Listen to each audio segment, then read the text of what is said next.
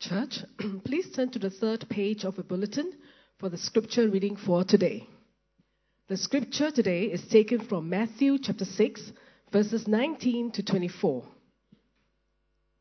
Do not lay up for yourselves treasures on earth where moth and rust destroy and where thieves break in and steal, but lay up for yourselves treasures in heaven where neither moth nor rust destroys and where thieves do not break in and steal.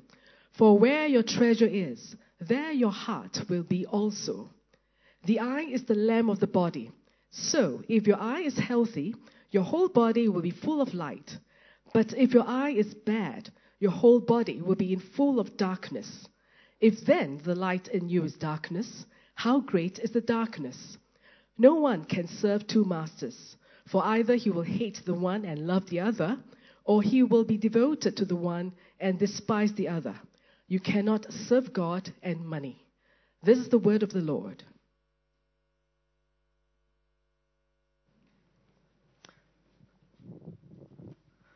Thank you, Bijrat. Lord bless you, church. Now, just a note uh, before I begin. Most of you would have received midweek this letter written by me regarding the Wuhan coronavirus. Now, I hope you have read it. Now, if you have not received it and you want to read it, you can go to the registration desk at the back and pick up a physical copy. We've got, we have about 20 copies available.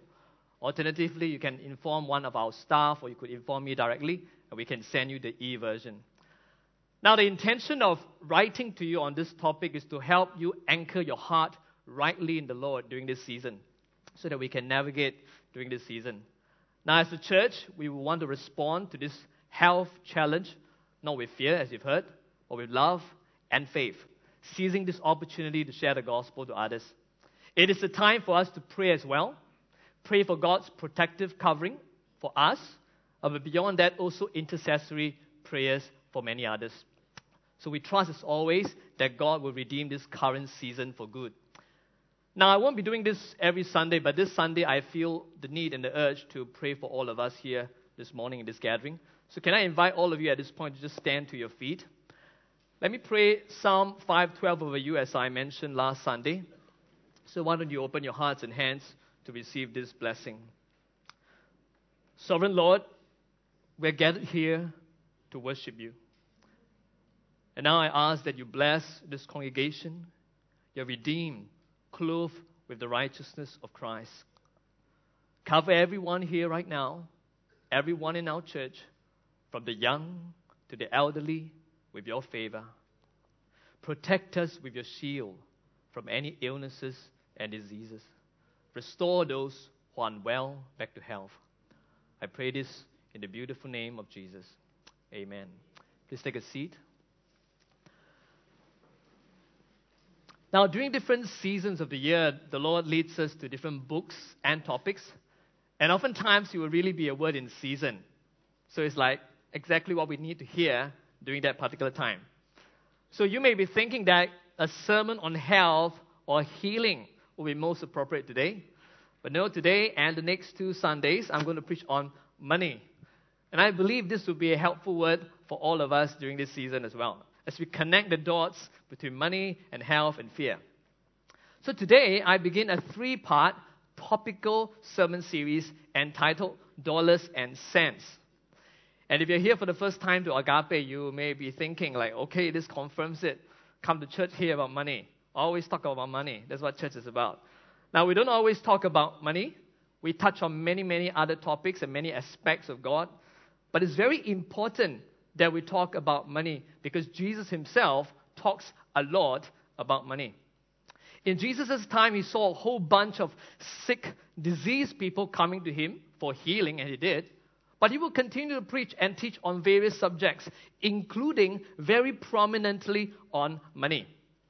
So, if we are to be faithful to the teachings of Jesus Christ, we must address the topic of money. Now, if you are new to Christianity altogether, there are in total 66 books that form the Bible, and the four books that detail the historical life of Jesus Matthew, Mark, Luke, and John. Those four books, they have a lot of emphasis on money. Now, if you make a count, In the book of Matthew itself, Jesus talked about money 109 times. In the book of Mark, he makes mention of it 57 times. In the book of Luke, 94 times. And in the book of John, you know how many times? Auspicious number for the Chinese 88 times. Huada. If you make a count that Jesus talks about money five times more than he talks about any other subject in the Bible. In the Bible. That's interesting. He talks about it so much. Now, even if you've heard about heard sermons about money many times before, money talks so loudly in our world today, and very much Singapore, it's not surprising that it would have gripped your heart without you knowing it. Now, even for the Wuhan coronavirus, we talk about how to contain the spread and stay healthy, and very quickly, guess what? The conversation shifts to how does this affect the economy? How does it affect our country in terms of dollars and cents? So this topic of money just comes up very quickly. Money talks very loudly in this world. So, like Jesus, we want to address the topic of money in church. So, we're going to zoom in on this topic right now. And the best way to do that is to hear what Jesus himself says about money. In Matthew 6 19 to 24, this passage you just heard earlier, you find a portion of Jesus' very famous Sermon on the Mount, which stretches from Matthew 5 all the way to Matthew 7. Now, again, if you have been following Agape's a chapter a day Bible reading plan, you would have read through these passages already on your own. Now, today's passage is very well known among Christians. It gets quoted a lot, actually. But most of us don't think deeply enough about it. Jesus' teaching on money are actually refreshingly different from what the world teaches us. And here in today's passage, Jesus' teaching gives us the right perspective to take on money.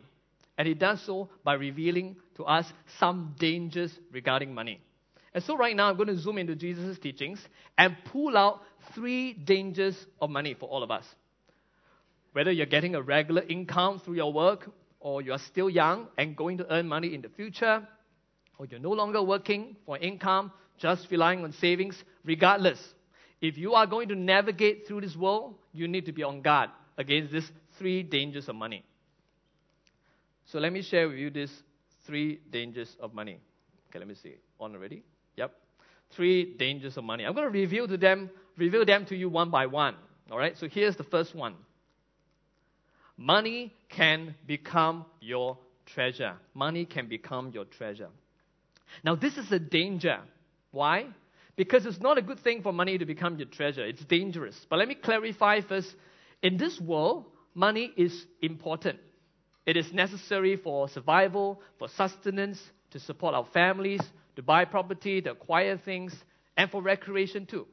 None of these things are bad, right? Good things. Being a Christian does not mean thinking money is evil. Money itself is a tool. It can be put to good use or bad use. So there's nothing wrong with having money or spending money. It's good to have money. And material wealth is one of God's blessings as well. So if you're in financial need, you don't have to feel guilty about praying to God for more money. But we learn about this in one of the letters in the New Testament, 1 Timothy 6:10. Apostle Paul, this is someone who followed the teachings of Jesus, he wrote this explicitly. For the love of money is a root of all kinds of evil.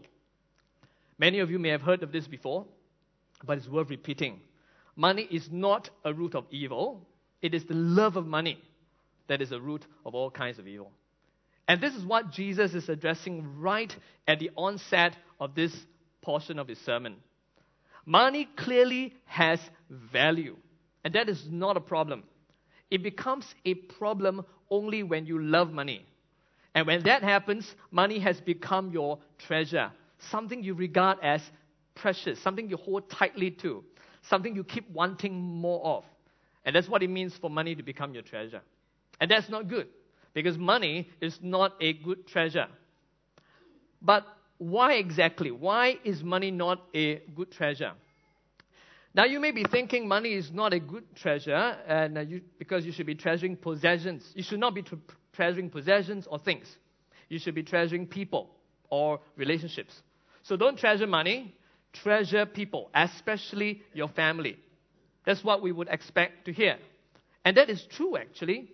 You do want to treasure people on earth more than you treasure the things on earth. But here in this passage, this is not what Jesus is teaching. He has a different teaching point. He tells us that money is not a good treasure for a rather different reason. He's not saying money has no worth. Rather, he's saying that money is of a lesser worth than we think. And he gives the exact reason.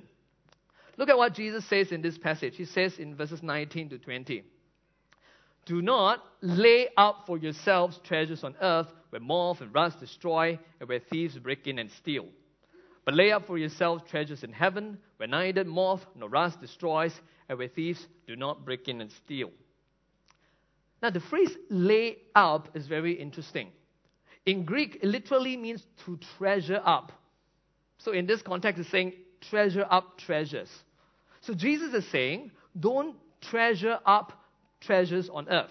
And this refers to material possessions. Now, Jesus is not against any form of saving or investment or insurance, but he's against a mindset of selfish hoarding and accumulation out of greed for one, one's own gain. That's when money has become your treasure. But here is the very surprising part. If you hear Jesus carelessly, you would think Jesus is just against storing up of any treasures, period. But if you look at verse 20, he's not against storing, treasuring up treasures. He doesn't tell us not to store up treasures. In fact, he commands us he commands us to store up treasures. He is saying, stop storing what you think are treasures in the wrong place and start storing what are true treasures in the right place. Now, for those of you who make investments, this will make sense to you. He's actually saying in this sermon, make the best investment. That's why he says in verse 20, lay up treasures in heaven. For who? The exact words, for yourselves. Now let's leave aside for a while what exactly these heavenly treasures are. I'll come back to that again later. But what we do know for sure is that God promises to reward his people for faithfulness, for obedience. This is not the only place in the Bible where heavenly treasures or rewards are mentioned. Hebrews 11:6 for example, God rewards those who earnestly seek him. Even when we receive these treasures or rewards eventually, we know this is not by merit but by grace. But here I want to address something that I know many people trip over. You know, when I was a young man in my early 20s, I was already a Christian. An older Christian came to me and told me that according to the Bible, God wants to reward me in heaven for my loving obedience here on earth. And my first instinct was that I objected to that. I said, No, I will serve God, right? Because I love Him and all of that. I want to be faithful to Him. I do not need, I do not want to be rewarded by God whatsoever. Now, I didn't understand why heavenly treasures or reward must come into the picture. And I tell you, many people, including Christians, struggle with this teaching. They find this teaching from Jesus on laying up treasures in heaven very, diff- very different from this whole idea of selflessness and sacrifice we often hear regarding the Christian faith. Sometimes, when people think about this whole idea of gaining treasures in heaven, they find the concept very selfish. It feels the same as getting treasures on earth. It's like you're still trying to get things for yourself. Just that one thing is on earth, the other thing is in heaven. But in this sermon, Jesus himself, I didn't say it, he said it, you must lay up treasures for yourselves in heaven. Now, why is it not selfish to lay up treasures for yourselves in heaven? And I tell you why. Because selfishness is more than just thinking or caring about yourself. Now, if you are selfless, you do think of yourself a lot less.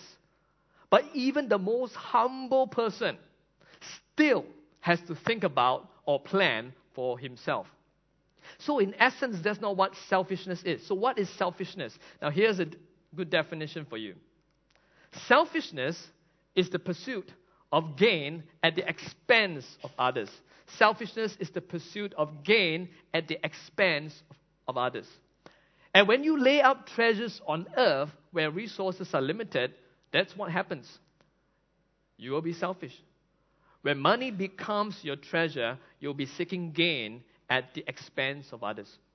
Put it another way, you will withhold from being generous, you will pull back from helping those in need because you want to keep more for yourself, the money for yourself, which are your treasures for yourself. But when it comes to heaven, storing up treasures is totally different. God, the possessor of heaven and earth, remember what Melchizedek and Abraham said? God, the possessor of heaven and earth, he doesn't have a limited number of heavenly treasures to distribute. There is no limit.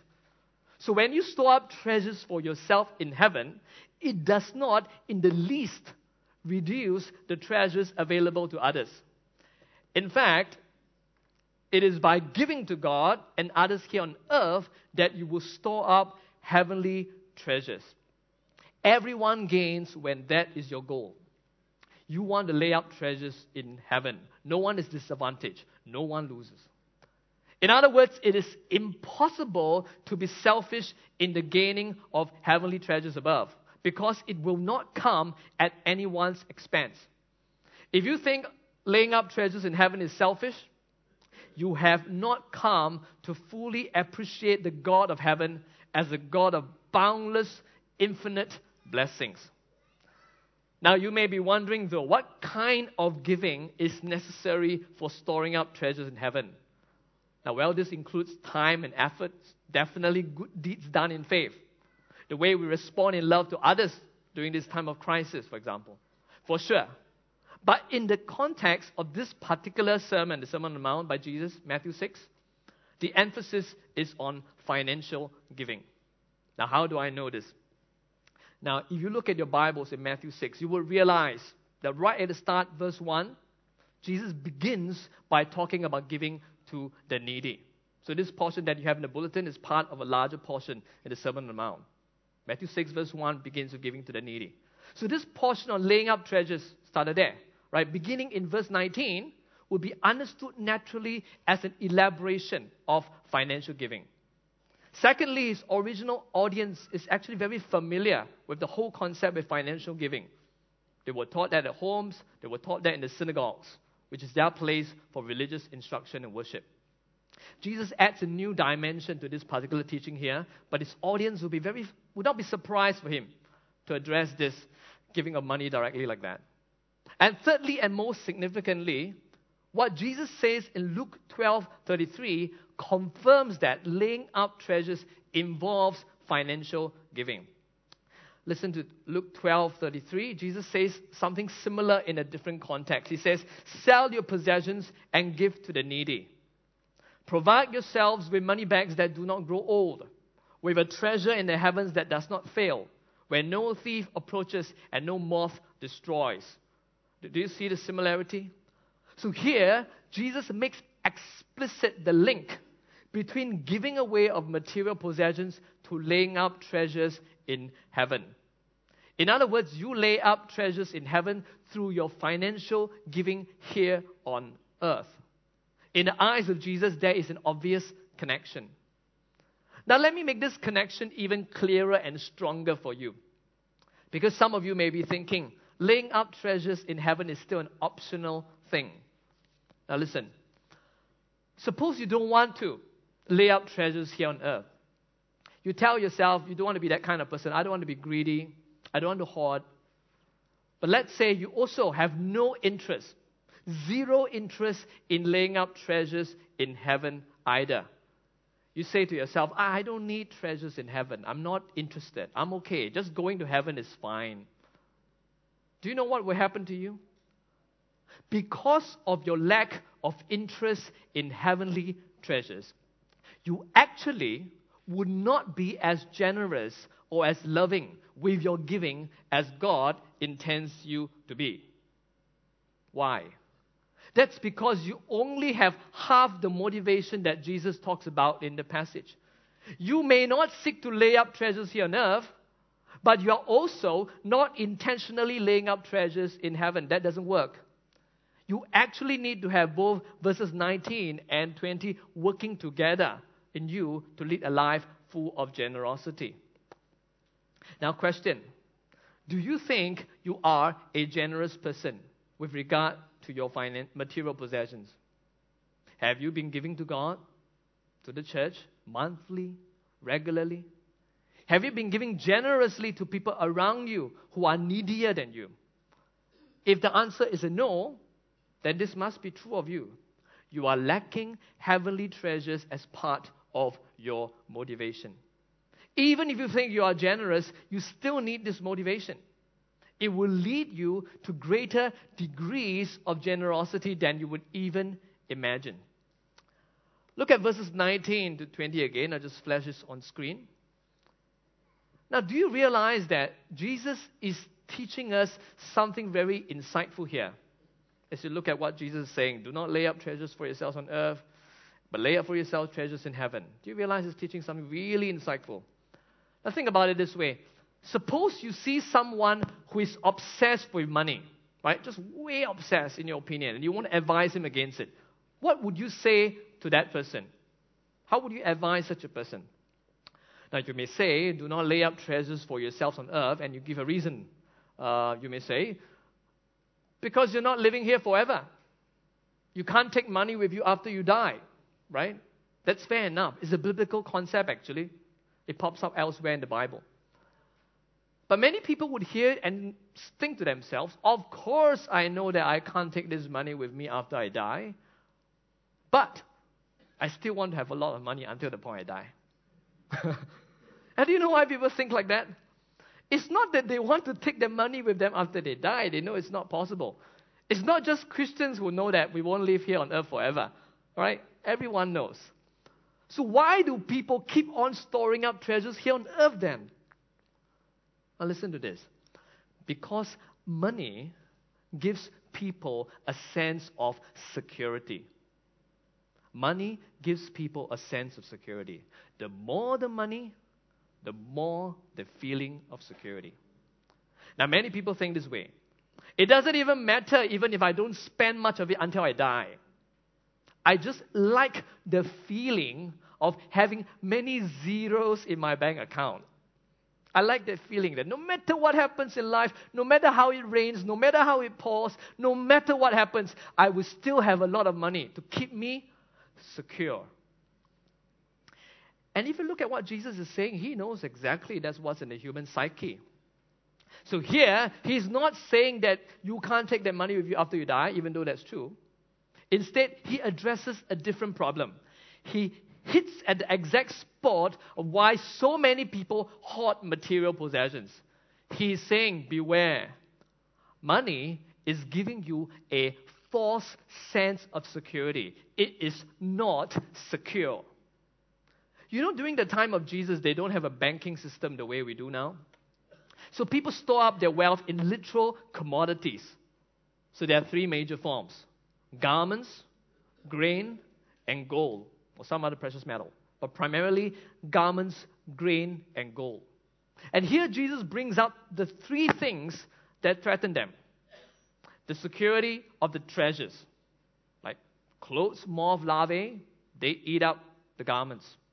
Moth. So not secure. Eat up the garments. You see the word rust? Now another word, another possible translation actually is the word worms. And some scholars would say that's what is referred to here. And worms attack grain. Not secure. And then thieves break in and steal what? They steal gold not secure.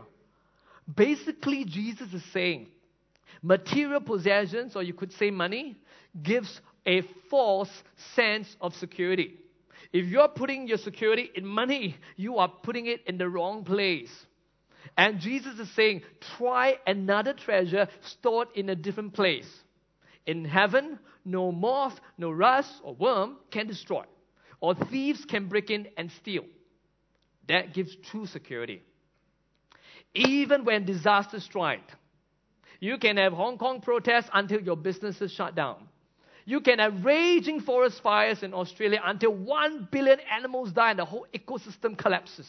You can have Wuhan coronavirus, and the whole cities are locked down and they become ghost towns. In these scenarios, your earthly treasures may get threatened, shaken, but your heavenly treasures will always be secure, untouchable. Now, have you been deriving your security from accumulating wealth? If yes, money has become your treasure. You know, or even if you're very poor, really, really poor, do you feel very insecure and feels pressured by the need to accumulate more? If you are, money may have become your treasure too. Now, no matter how poor you are, I tell you this there is someone in this world literally poorer than you, but who feels more secure than you. That someone shares the same spirit as the poor widow in Mark 12, who gave her two copper coins to the Lord. It's not how much money you have, it's what money means to you. Now, I want to stress that I'm not against saving or investment. You can be a wise steward as you plan for the future. That's good. But if you ever do so, thinking that you are becoming increasingly secure because of having more money, money has become your treasure. Money has everything to do with stewardship, nothing to do with security. Remember the sermon on the parable of the talents Pastor Nan preached on last year? Jesus teaches about money in terms of stewardship, not security.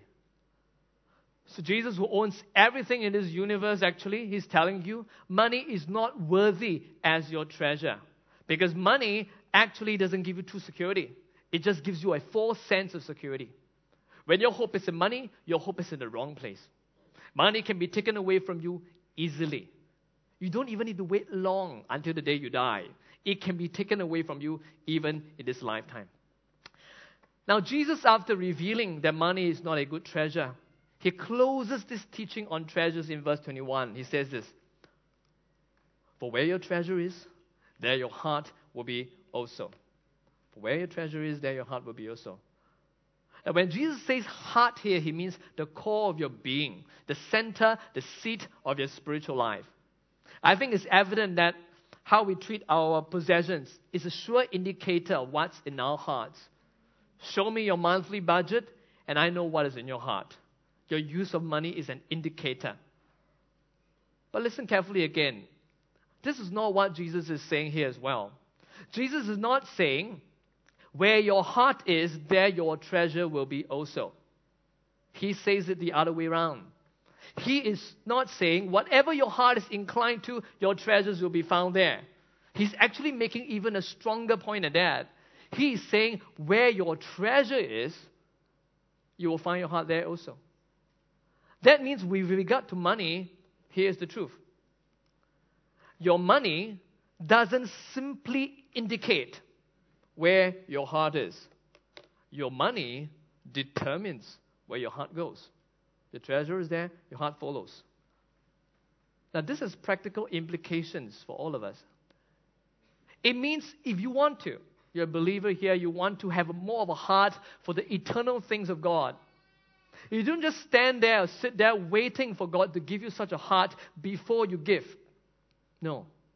You choose to invest today in the kingdom of God with your money. But not just your money, but also your time, your energy, your service. Why?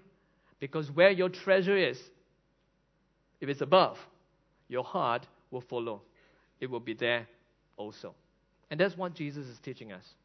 And we have to be mindful of the danger that money can become your treasure. And now for the second point the second danger of money. Money can become your master. Money can become your master. Now, how is this a danger? Take a look at verse 24. No one can serve two masters, for either he will hate the one and love the other, or he will be devoted to the one and despise the other. You cannot serve God and money. So interestingly, Jesus talks about money in terms of treasures earlier, and now he talks about money in terms of it being a master. In this verse, he says there are two possible outcomes. One is that money is your master, and the other, God is your master. You cannot have both. Uh, you may be thinking, right, that sounds quite extreme. Can't people have two different masters. You know, like they learn Wing Chun from Ip Man, and then they learn Taekwondo or Jiu Jitsu from someone else. Two different masters, two different sifus. Why must they be so opposed like that, all right? Now, the thing in the ancient world is that that's not how it works. In verse 24, you see the word serve. Now, that's a Greek word from which we get the word doulos, which means born slave or born servant. Actually, Jesus is saying you can't be such a servant to two different masters. And everyone there would have gotten it, understood it. Because to be such a born slave or born servant during that time, by definition, means single ownership and full time service. In those days, a slave was not a person, a slave was a thing. A slave had no rights. A master could beat a slave, kill a slave, sell a slave. A slave was a living tool, no different than a cow or anything else. A slave was a thing. To be a bond slave, to be the property of a master, was to be constantly, totally, entirely, 100% devoted to obedience to that one master. It would be utterly impossible to express that to two different masters. And that's what Jesus is saying. Being a slave to one is diametrically opposed to being a slave to another. And he's saying, obviously, that money is a bad master compared to God as your master. Now, why is money a bad master, you ask? Do you realize that Jesus actually described money in a personified way here? Now, the term he uses for money is sometimes translated mammon here. It means the same thing, actually. Mammon, money, it means wealth. But let's think of mammon, right? In that personified sense as a master. How well would mammon, this non living thing, lead you as your master? It doesn't have your interest at heart at all, you know. It is not able to. And you cannot trust it as your master. Compare that with a living God, living God, whom we know through the Bible loves us and cares for us. For those of us who are Christians, we serve God as his bond servants. But he doesn't mistreat us. We know that we're not just his servants, we are his children too. We're not things to him, we are his precious people. We are precious in his sight. Now, when a non living thing like mammon or money becomes master over your life through greed, it's a most disastrous thing.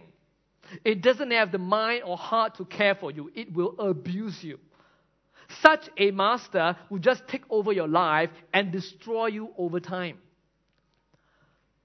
Recently, I was talking to my oldest son, Kyle, who is in P4 right now, about this Wuhan coronavirus. So we were talking about viruses, and then he was checking with me. Papa, is a virus a living thing or a non living thing? I thought about how the Wuhan virus is replicating and destroying lives currently. I, I said, it must be a living thing. And he told me, no, le, Papa, I heard I read somewhere, I heard somewhere, a virus is a non living thing. I read it somewhere. I said, Are you sure or not?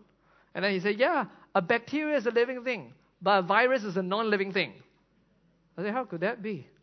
Now, being a bad scientist, but a good discerning father and pastor, I sought the Lord by checking Google. and Google said, A virus is a non living thing. Oh, it is not alive. So, strictly speaking, Viruses can't die because they're not alive in the first place. I read that viruses contain genetic instructions in the form of DNA or RNA. They don't thrive independently. On their own, viruses can't do anything. They need to invade a host organism and hijack its genetic instructions. So, viruses pose a real challenge to the body's immune system because they hide inside the cells. It's not even obvious at the onset. This non living thing hides itself and over time takes over the whole body. It becomes the master, leading it to destruction. I heard Tim Keller say this once. Any other sin, people know when they sin. Anger, hatred, lying, adultery, it is obvious. People know when they have sinned this way by greed. Nobody thinks they are greedy. Nobody. It's always somebody else.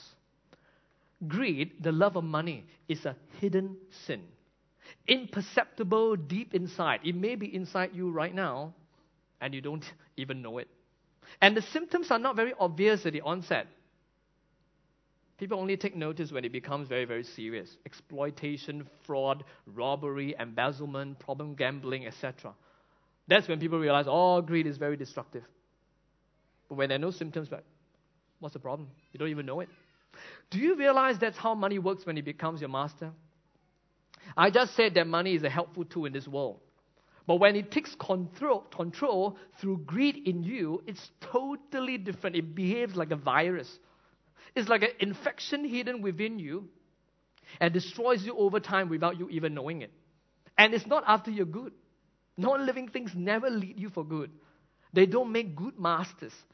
Many times you're thinking that you're making good decisions for yourself, but no. Spiritually speaking, you know what is happening? You are just under the control of that master. So, in your greed virus infected disease state, you would actually feel certain needs you otherwise wouldn't have at all in an absolutely spiritually healthy state. Greed turns your desires, makes them feel like needs.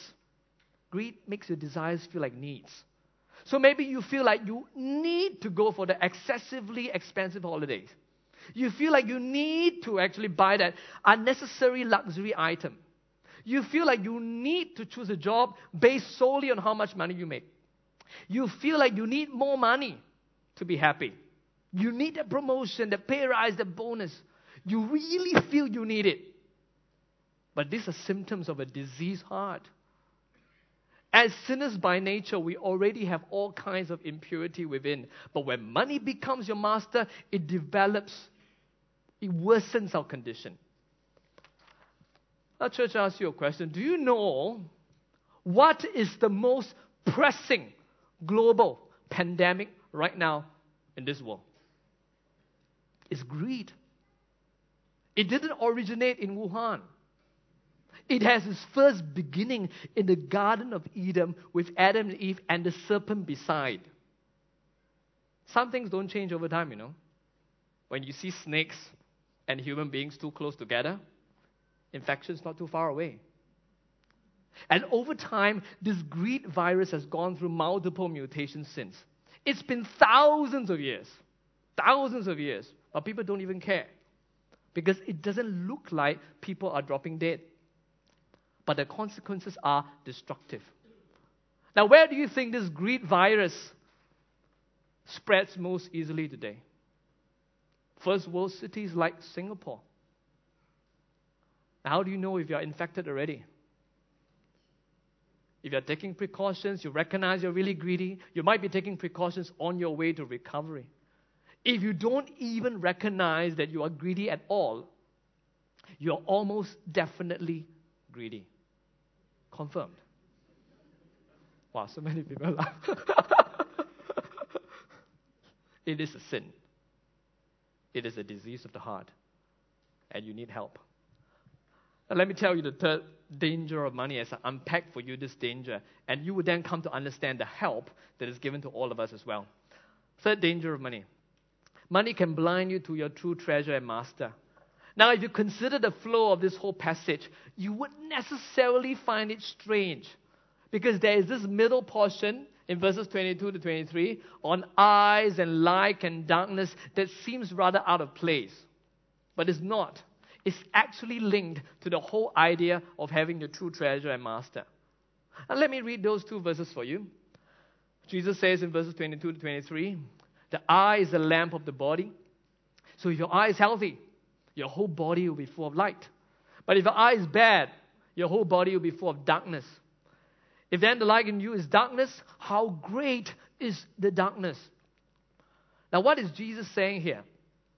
Now, it's helpful for us to know that in Jewish literature, the eye is similar to the heart. So, Jesus is using a very familiar illustration for his audience, comparing the eye to the heart. And Jesus says, This eye is like the lamp of the body.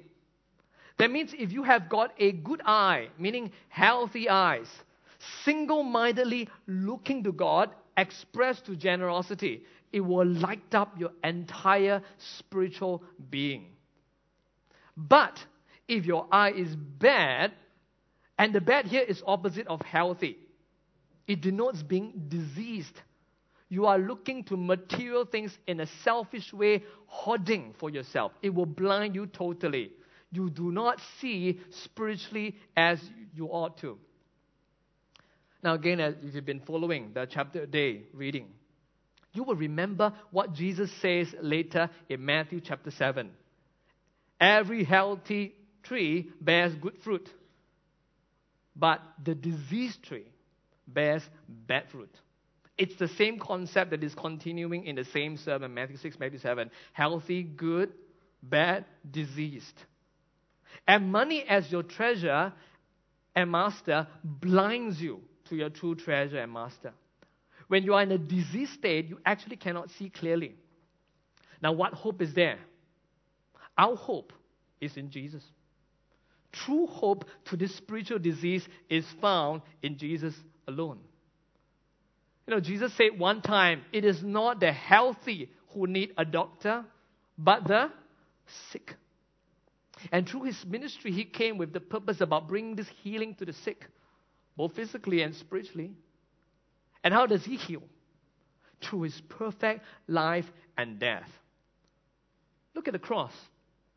On the cross, Jesus was a picture of radical generosity. He didn't just have a good heart, he had a perfect heart. He had a perfect eye. He was not stingy in the least. He didn't withhold anything. He gave himself freely, sacrificially in love so that all who believe in him would find healing. He took the deadliest infection of our disease state unto death so that by his stripes we are healed unto life. Do you know what's the mortality rate for the Wuhan coronavirus? Meaning to say, how many people die when they get the virus? Some say about 2%. SARS, about 10%.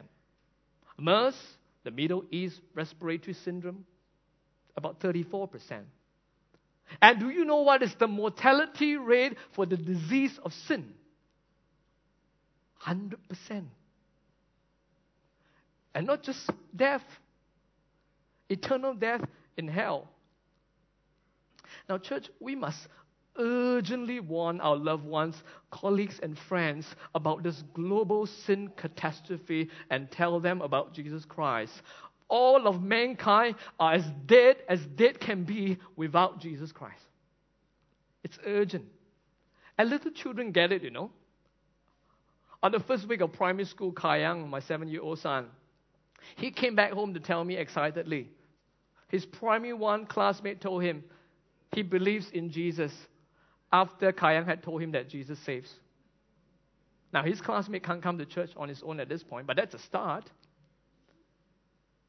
If you're in school, there's a reason why your classmates end up your classmates. Please tell them about Jesus. Please. You see, when an infection is very serious, the only hope is if there are people who are willing to sacrifice their lives to put a stop to it. It takes courage, it takes love. And for the most serious infection that spread globally from Adam and Eve to every human being, the only solution is found in the greatest sacrifice ever. It is only because of Jesus' sacrifice on the cross that his healing light can shine into our serpentine infected darkness. And for all of us who know Christ, we are blinded no more. We were blind, but now we see. And that is when we realize money for what it is. Money cannot be our master, money cannot be our treasure. You know, earlier I asked the question what exactly is our treasure in heaven? And if you were to ask Apostle Paul, he would say this Christ is his greatest treasure. Christ is his treasure. Philippians 3 8, Paul wrote this to the church in Philippi. He said, For his sake, meaning Christ's sake, and why for his sake? Because he recognizes Christ is his master. He says, I have suffered the loss of all things and count them as rubbish. He says it's okay to suffer. Why? In order that I may gain Christ. Do you see how well Paul understands Matthew 6 in light of Jesus Christ? So, Christ, the very Son of God, is his master.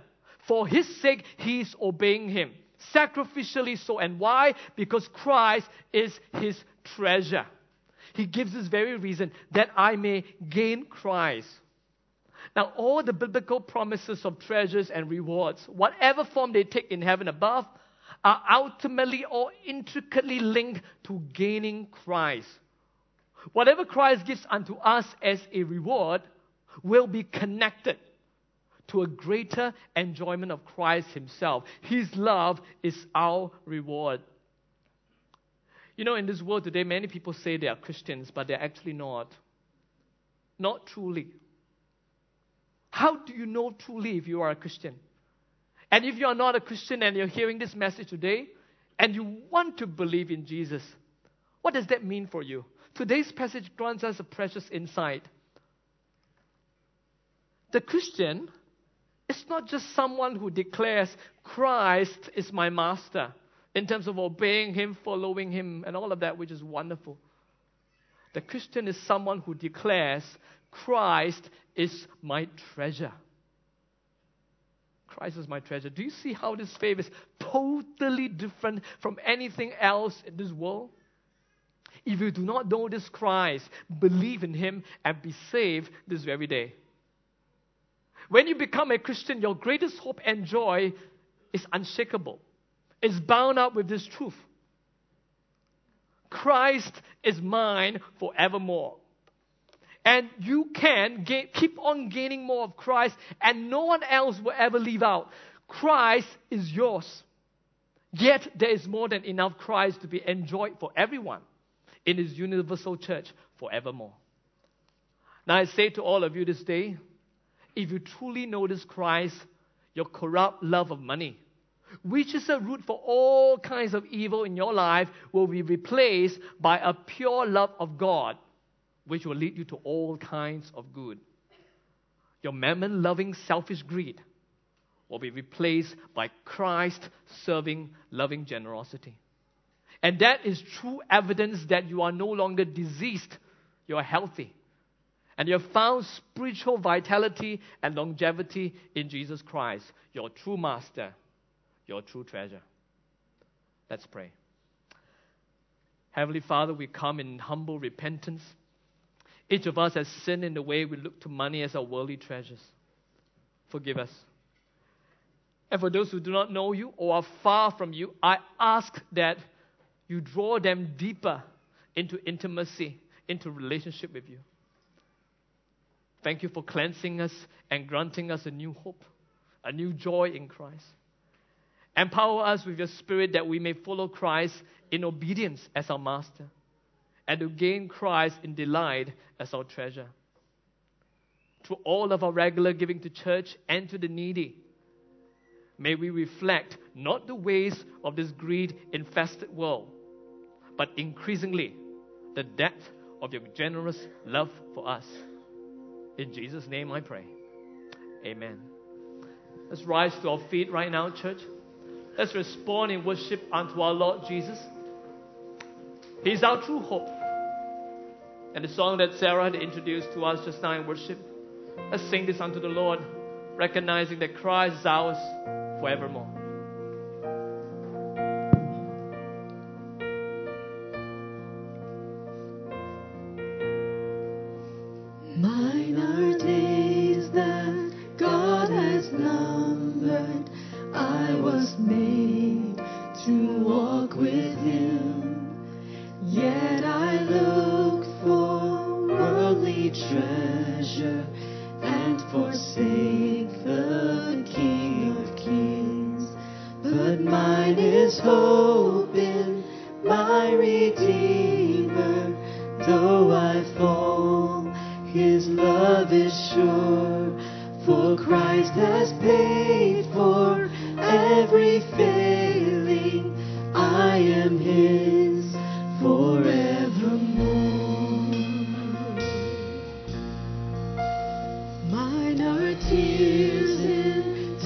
Sorrow, darkness not yet understood.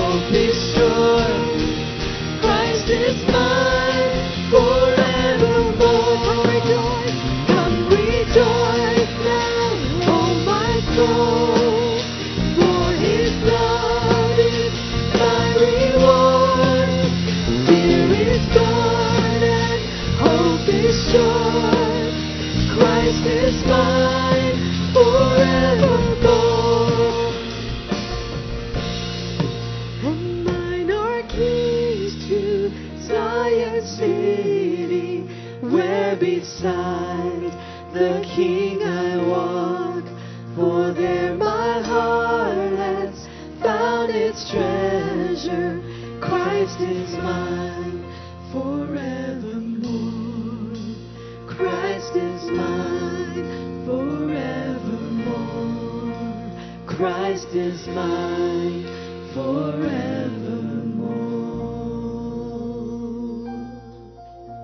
Oh, Father, we thank you for your word this morning that Christ is ours forevermore.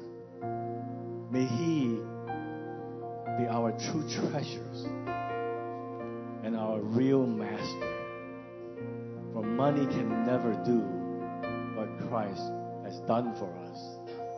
Money, the love of money, will inflame our greed and cause us to be diseased and lead us into self destruction.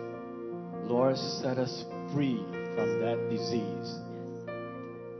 Let our hearts be warm and turn to Christ alone.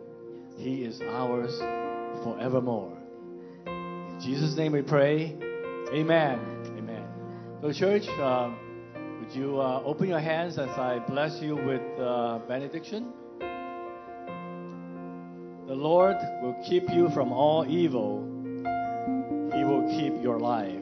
The Lord will keep your going out and your coming in from this time forth and forevermore. In Jesus' name we pray. Amen. So uh, the service has come to an end, uh, but do stick around, okay? We have some uh, snacks for you in the back, and uh, we can get to know one another. All right? God bless.